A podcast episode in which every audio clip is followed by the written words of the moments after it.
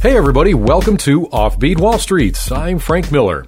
And every week we ride the rails, snap at the press, jot down poetry, and confront lawmen. All that in an effort to bring you the best information about Wall Street and the financial markets. Well, we now live in a world where Bob Dylan is a Nobel Prize winner for literature. You know this guy. Okay. Yeah, last week the songwriter was granted the coveted prize, joining the ranks of Isaac Singer, Alice Munro, Toni Morrison, and John Steinbeck, among others. Of course, Bob Dylan was famous for his changing phases. He went from folky to rock icon to Christian soldier to old cranky semi-country blues guy, I think, with probably dozens of other iterations along the way. But, hey, that's kind of a bit like the stock market, right? For weeks now, we've been worried about interest rates and the state of the economy and the presidential election. Yeah, remember that? That's looming over all of this as well. And right now, a flood of corporate earnings is coming out, so the market focus will have to shift from the Federal Reserve to corporate results and to the election, and then probably back to the Fed in mid-November. It could be a dizzying couple of weeks. Make sure you have your Dramamine handy. This week, though, we'll take a look at the first round of corporate earnings. Last week, Alcoa got the earnings season off to a bit of a rocky start. However, we got a set of better-than-expected reports from the financial sector. And we'll also take a look at the key companies set to announce results this week. Netflix will be one of the highlights of the early earnings season. And we'll see if the hundreds of millions of collective hours of watching Stranger Things turned into profits for the company. We'll also look ahead to earnings from a couple of major toy companies, the perfect check-in as the holiday shopping season comes around. So this is the Never Trust a Cop in a Raincoat episode of Offbeat Wall Street. 7 simple rules for life in hiding. 1. Never trust a cop in a raincoat. 2. Beware of enthusiasm and of love. Each is temporary and quick to sway. 3. When asked if you care about the world's problems, look deep into the eyes of he who asks. He will not ask you again. All right, as we mentioned, earnings season is now underway. Every 3 months or so, a long list of the world's biggest companies tell us just how they did over the past quarter. The traditional kickoff of the earnings season is the release of results from aluminum giant Alcoa. The company got the season off to a bit of a rocky start, the aluminum producer reporting quarterly earnings and revenues that came in below market expectations. However, a result from a trio of financial giants gave a bit of a different story. That group included Wells Fargo, which released its first earnings report since the fake account scandal broke. Earnings dipped from last year, but not as much as analysts expected. Revenues were up about 2%. Now, last week, Wells Fargo also announced that its embattled CEO was leaving. Officially, John Stump's departure was characterized as a, quote, retirement.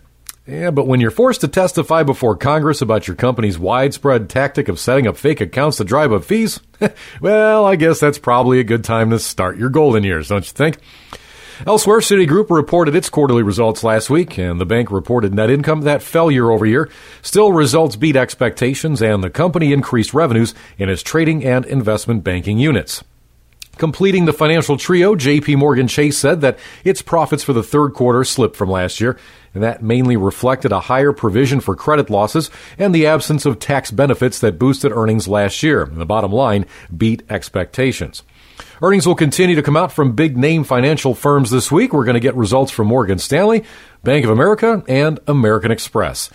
And we got yet another update from the Federal Reserve last week, the Fed releasing the minutes of its last monetary policy meeting. And in case you forgot, that last Fed meeting was a doozy. The central bank voted to leave rates unchanged, but the vote came with an extremely rare level of dissension. 3 Fed members voted against the move, and those 3 members all wanted to raise the key rate by a quarter percentage point. The Fed minutes showed that the Fed was even closer to a split decision than the vote suggested. And along with the 3 official dissenters, several other members characterized the decision to hold rates as, quote, a close call. The central bank said that a reasonable argument could be made for either side of the rate hike debate. In the end, though, most members believed that it was better to wait for additional information before making a move. Even with the dissent, the markets believe that it's a slam dunk that policymakers will keep rates steady when they meet again in November. Option traders are currently pricing in less than a 10% chance that the Fed's going to raise rates on November 2nd when the next decision is due out. Part of this, of course, is the fact that the presidential election is set for November 8th. Of course, the Fed is traditionally reluctant to make moves during a presidential election season so that the decision doesn't seem political. Looking further ahead, the December Fed meeting now looks like it will be the time for rate hikes. The markets are pricing in a nearly two-thirds chance of increased rates for the December meeting. I have a 4 and 5. Howdy, Mr. B. Bonnie. Never give your real name. And if ever told to look at yourself, never look. 6. Never say or do anything that the person standing in front of you cannot understand. Well, appropriately enough, toy makers are going to be in the spotlight this week as we move into the holiday shopping season. Both Hasbro and Mattel are set to report their quarterly results. Mattel's earnings are expected to hold steady compared to last year. Revenue's expected to be down a bit. Hasbro, meanwhile, is projected to have had a better quarter. Analysts are predicting double-digit earnings growth with revenues up around 6%. The outlooks the companies provide will be closely watched as well. The companies are now into their holiday quarters, which is an important time of year for toy makers. Their expectations for the Christmas season could give a good look into the vibe headed into the gift-giving time of year. In its last quarter, Mattel beat expectations, and that was helped by 23% growth in its Barbie unit. However, the company still recorded a loss for the quarter. Hasbro, meanwhile, reported earnings and revenues for the previous quarter that rose from last year, and both of those figures beat expectations. However, Hasbro's stock fell following the earnings announcement. There were a bit of worries about slowing growth for its boys unit, which saw just 4% revenue growth in the quarter, and that includes such iconic brands like Nerf and Star Wars. The slow growth there compared to 35% growth for its girls' line of toys, including the Disney Princesses. It also had 8% growth for its games division. Compounding the problem, though, Hasbro revealed bad news for its Jurassic Park line. On the same day as its earnings announcement, the company revealed that it had lost its license for Jurassic Park after 2017. All right, Netflix is another big name set to report earnings this week. The online movie service is expected to see a downtick in its quarterly profits, but revenues are expected to jump more than 30%. As always, though, the company's subscriber statistics will be as important as its bottom line in determining just how the stock will move. This was apparent last quarter. Back in July, Netflix reported earnings that rose from the previous year and beat analyst expectations, but shares dropped more than 10% after the company reported a slowdown in subscriber growth. Netflix said it added 1.68 million subscribers globally in the quarter, ending with 83.18 million, and that included just 160,000 subscriber additions in the U.S. Now, since its last earnings release, there's been some buyout buzz surrounding Netflix. Earlier this month, the company's shares got a bit of a boost on some takeover speculation. There have been rumors that companies like Disney or even Apple might be interested in the company, although this remains chatter at this point. A large number of other companies set to announce results this week on the docket: Intel, IBM, Johnson & Johnson, Microsoft, and GE. Still, it's not all about corporate news this week. A variety of economic news will come out as well. We'll get some updates on the manufacturing sector and on housing, and we'll also get a key piece of information about the Fed. On Monday, we'll see the release of data on industrial production. Meanwhile, a couple of key regional manufacturing surveys are set for release as well. The Empire State Index will cover the factory sector in New York State. Meanwhile, the Philly Fed Index will cover activity in the Mid-Atlantic region around, you guessed it, Philadelphia. Now onto the housing market. That index is set for release on Tuesday, and the housing market index tracks attitudes inside the homebuilding industry. Meanwhile, stats on housing starts will come out Wednesday, and that'll give a good look at new house building projects.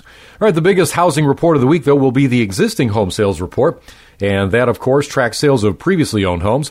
Existing home sales represent the largest part of the housing market by far. And, of course, we'll also get a check-in from the Federal Reserve yet again. The Fed's set to release its so-called Beige Book, and that report compiles information from the Fed's regional districts, so it gives us a glimpse of where growth is strongest and where the economy is a bit more tenuous. 7. Never create anything. It will be misinterpreted.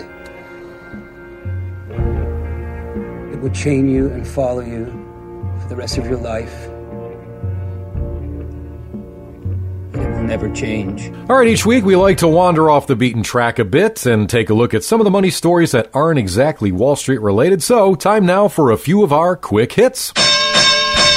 All right, big week in politics, tough week for Donald Trump. There was the Billy Bush tape, and then there was this. The Trump Taj Mahal Casino ceased operations and closed last Monday morning. 26 years after it was opened, now becomes the fifth casino to close in Atlantic City since 2014, amid stiff competition from casinos in neighboring states. The iconic hotel on the Atlantic City boardwalk was opened by Trump in 1990.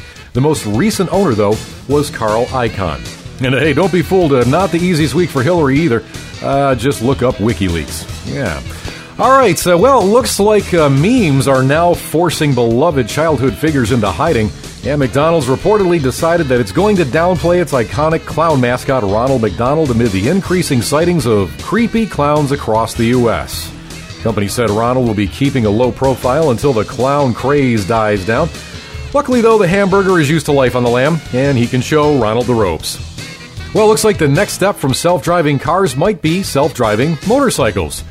As precarious as that sounds, auto giant BMW unveiled its future intelligent motorcycle last week. The vehicle has self-balancing systems that keep it upright, otherwise known as training wheels. No, that's not true. Well, maybe it is. According to the company, the smart machine's self-balancing systems allows it to never tip over and uses a host of connected systems to anticipate obstacles. Training wheels? Maybe. Hey, it's Circle of Lifetime. Amazon all but killed the brick-and-mortar book and electronics business, and now the company is looking to get into the brick-and-mortar business. Go figure. The online retailer is reportedly planning to launch a chain of grocery stores, right? Amazon reportedly aims to build small stores, internally known as Project Como. Now, those would sell produce, milk, meats, and other perishable items that customers can take home. That's according to a report in the Wall Street Journal. So basically, the great disruptor is going into the 7-Eleven business. Pass me a Slurpee, please. Some have questioned, given your latest recordings, whether or not you still care about people as you once did. Yeah, but,